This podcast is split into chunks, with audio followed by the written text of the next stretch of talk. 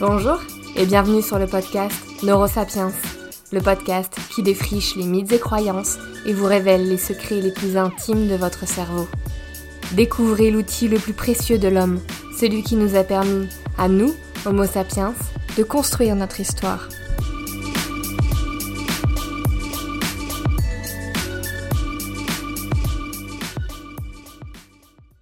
Et le mec lui dit, c'est le phare A1. Parce qu'il s'appelle On, le mec. Le mec s'appelle On. Il dit, c'était, c'est et, comme il avait un phare, il dit, c'est le, phare à On. Le mec s'appelle On. Et lui, il lui dit, il lui dit, c'est, son phare. Mais c'est le, pharaon, comme, comme le pharaon qui, est euh, le chef- le chef de nous. Le mec, il lui dit, c'est le pharaon. C'est son, prénom. Et c'est son, phare. Donc, c'est- ça, le- ça lui- Mais quel moment gênant quand on vient à devoir expliquer ta blague à la personne qui ne l'a pas comprise. Ça nous est tous arrivé au moins une fois. Et même si tu sais que plus t'expliques ta blague, plus la situation devient gênante pour toi, tu t'obstines quand même. Si la personne en face est sympa, elle te gratifiera tout au mieux d'un Ah, ah ok, excellent. Sinon, il va falloir dormir avec cette honte qui reviendra te hanter dans 5 ans, une nuit où tu n'arriveras pas à trouver le sommeil. Donc, cette semaine, pour le dernier épisode de la saison 1 de Neurosapiens, nous allons aborder le thème de l'humour.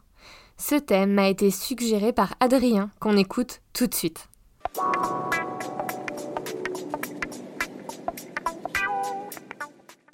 Alors c'est vrai que c'est toujours compliqué de savoir réellement ce qui conditionne le second degré ou en tout cas la perception que la personne en face va s'en faire.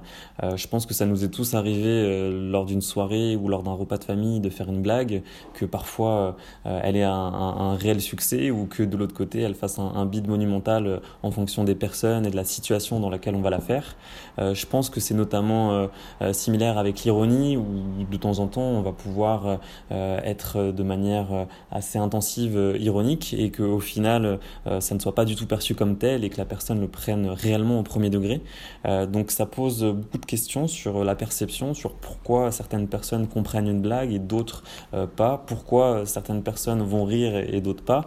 C'est assez étrange et il y a un aspect aussi plus scientifique, par exemple les personnes atteintes du syndrome d'Asperger, pourquoi ces personnes-là vont avoir plus de mal à comprendre entre les lignes l'ironie et le second degré? Je, pense que c'est des vraies questions.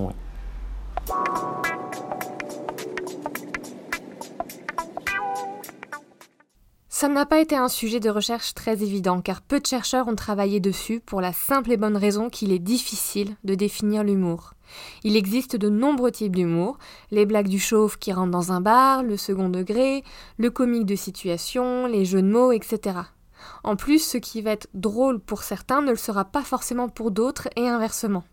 Bref, les sujets de l'humour et du rire sont très complexes, mais je vais quand même tenter de vous défricher les recherches actuelles sur le sujet.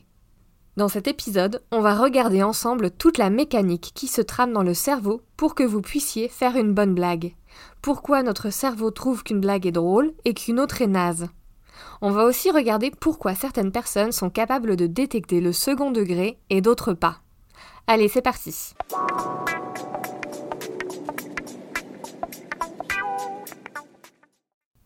Vous êtes familier avec Neurosapiens, vous savez que j'aime bien commencer par comprendre pourquoi Homo sapiens a les capacités de faire de l'humour. Pourquoi cette caractéristique s'est développée et pourquoi on l'a gardée. Pour beaucoup de chercheurs dans le domaine, tous les animaux savent rire, mais rares sont ceux sachant faire de l'humour. Si Homo sapiens a gardé ce don, ce serait majoritairement pour deux raisons. Premièrement, pour des raisons sociales. L'humour est clé pour entretenir des relations, pour dire les choses difficiles avec légèreté et maintenir l'ordre. Souvenons-nous que si Homo sapiens est ce qu'il est aujourd'hui, c'est majoritairement grâce à sa force d'être en groupe, de communiquer et de planifier ensemble. L'humour jouerait un rôle de ciment dans ce groupe, favorisant la confiance et le lien.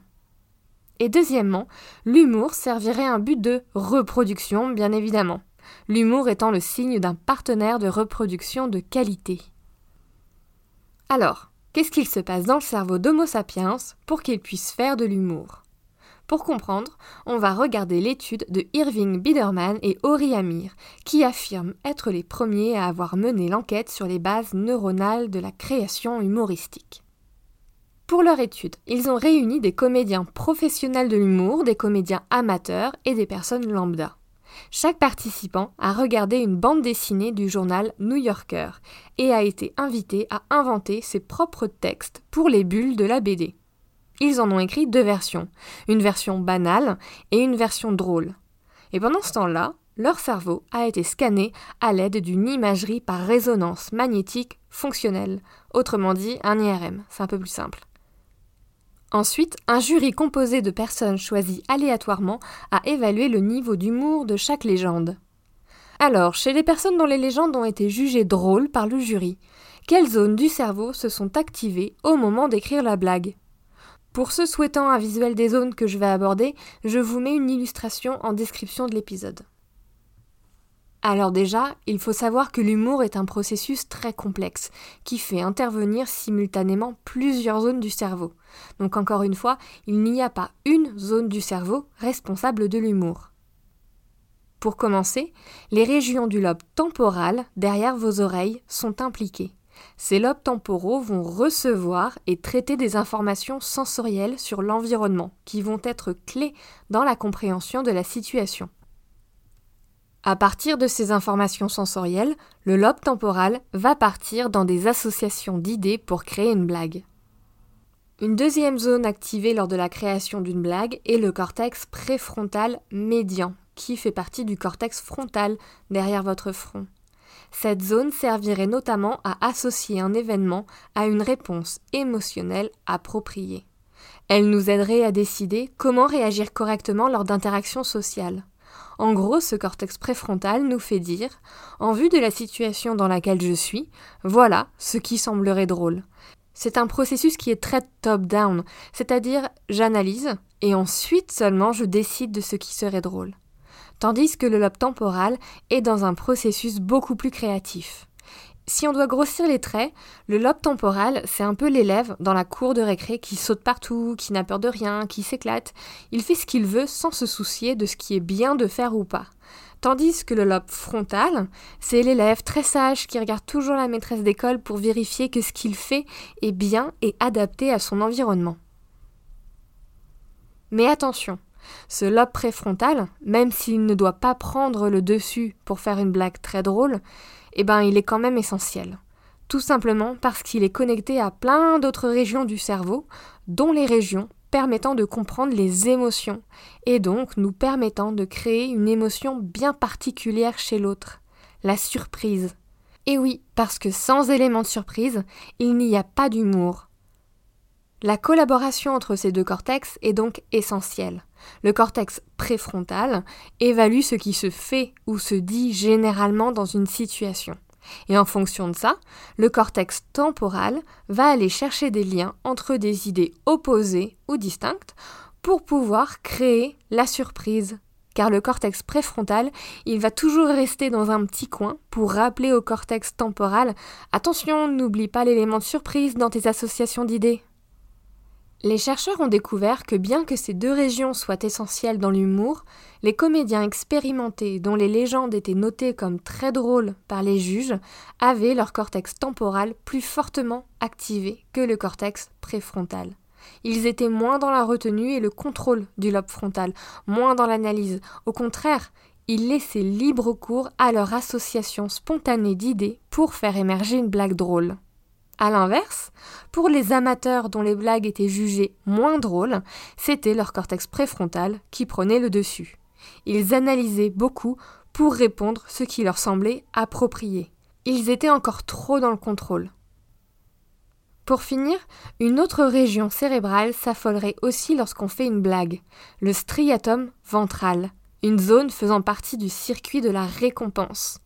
Et plus les sujets pensent que leur blague est drôle, plus cette zone va s'échauffer, libérant de la dopamine et donc un sentiment de bien-être. Si vous voulez en savoir plus sur le circuit de la récompense, je vous invite à écouter l'épisode Celui qui était addict. Si on passe à nos juges de l'expérience, pourquoi ont-ils donné à certaines légendes une bonne note et à d'autres une mauvaise note?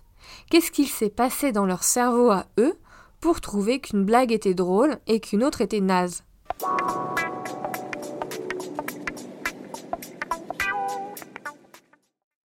Allons à présent du côté de celui qui entend la blague.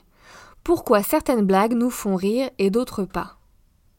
À l'écoute d'une blague, l'auditeur va détecter une incongruité entre le début de la blague, qui va générer des attentes, et le dénouement de la blague. Si le dénouement de la blague correspond aux attentes qu'a formulées le cerveau, la blague ne fera sans doute pas rire, parce que ce n'est pas surprenant. Mais si les attentes sont déjouées et que le dénouement génère de la surprise, le cerveau va se dire Hé, c'est intelligent ça, c'est drôle et le rire se déclenchera. L'humour serait donc le résultat d'une dissonance entre une anticipation et une chute inattendue. Encore faut-il que cette dissonance se produise au bon moment. Le timing dans une blague est primordial. Il faut laisser doucement le temps à l'autre de penser dans une direction, de construire ses attentes, et alors seulement provoquer la dissonance. En scannant le cerveau des personnes au moment où elles comprennent sa dissonance et rigolent, on remarque un shot de dopamine dans les zones du circuit de la récompense, ce qui suggère que cette dissonance entraîne un sentiment de détente et de bien-être. Cela pourrait expliquer pourquoi il est si difficile de rire lorsqu'on est déprimé. Une étude menée par Karl Marcy, qui est psychiatre et chercheur, a montré que le cerveau des personnes souffrant de dépression montre une activité réduite dans les régions qui sont engagées dans le traitement de quelque chose d'humoristique, comme si en fait leur cerveau ne captait plus l'humour. Si cette trouvaille est confirmée par d'autres études, certains disent qu'il serait alors possible de stimuler l'activité dans ces régions liées à l'humour pour atténuer les symptômes de la dépression.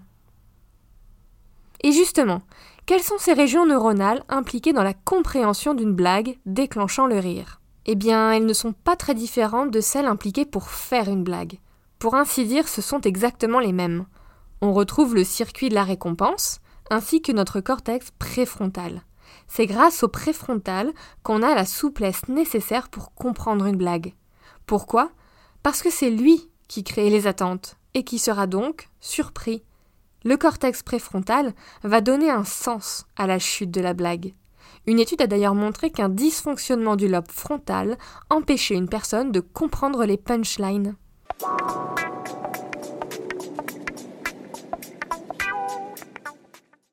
Pour terminer cet épisode, j'aimerais faire un focus sur le second degré.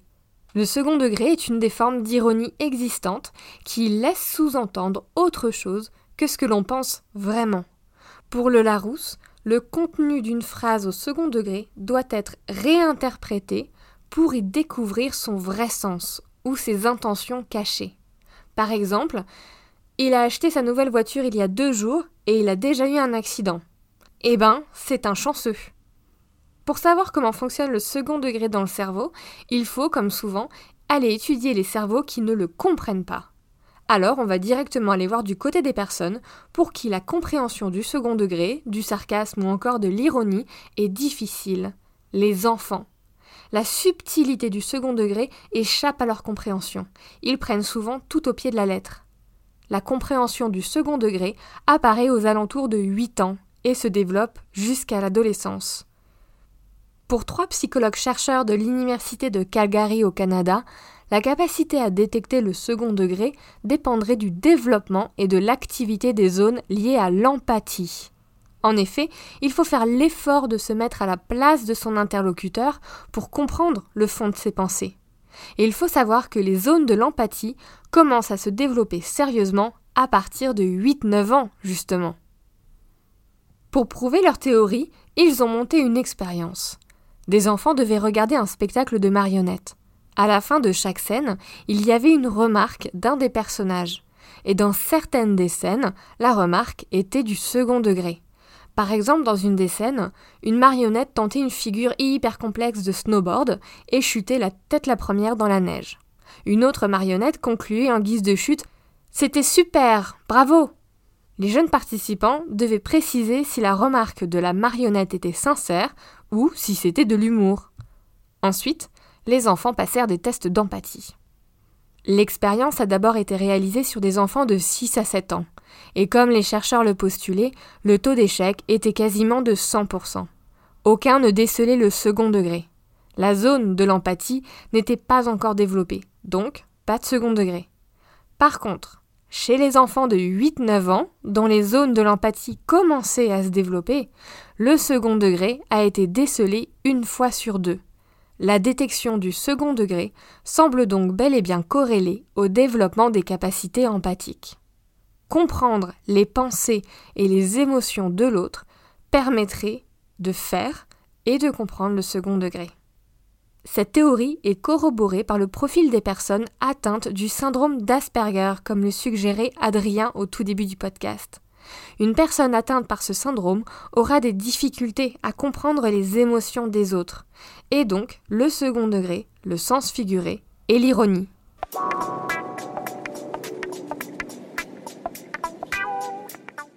Donc, si on résume tout ce qu'on s'est dit dans cet épisode, un travail d'équilibre et de synchronisation entre le lobe préfrontal et le lobe temporal permet de faire une blague estimée drôle par un public. Le lobe temporal va associer follement des idées, tandis que le lobe préfrontal va rester en fond pour dire ce qui est adapté ou non à l'environnement, afin de créer un élément de surprise. Car c'est cet élément de surprise qui va venir décontenancer les attentes et déclencher le rire chez les personnes entendant la blague. Mais attention au timing, celui-ci est crucial. Ensuite, nous avons aussi vu que le second degré nécessite en plus des capacités d'empathie pour être compris. Ceci était le dernier épisode de la saison 1 de Neurosapiens. Je vous remercie du fond du cœur pour votre soutien, vos commentaires bienveillants et vos idées de sujets géniaux. En lançant ce podcast en septembre dernier, je pensais seulement m'amuser dans un hobby un peu particulier, je le concède. Et finalement, j'y ai trouvé une vraie communauté fan de cerveau, de sciences, de psychologie et de développement personnel. Je suis ravie d'avoir fait votre connaissance et j'ai giga hâte de continuer cette aventure avec vous. J'avoue que cette phrase fait très colanta, mais finalement sortir un épisode à temps était parfois digne d'une épreuve dans la jungle. Grâce à vous et aux bouche à oreille, Neurosapiens a dépassé les 12 000 écoutes. Ce bouche à oreille, c'est la plus grande des reconnaissances que je puisse avoir de ce travail, alors profondément merci. La saison 2 de Neurosapiens sortira en mars. Et en attendant, vous pouvez me retrouver, ainsi que plein d'autres anecdotes sur le cerveau, sur l'Instagram neurosapiens.podcast et sur le site internet neurosapiens.fr. A très bientôt pour de nouveaux épisodes.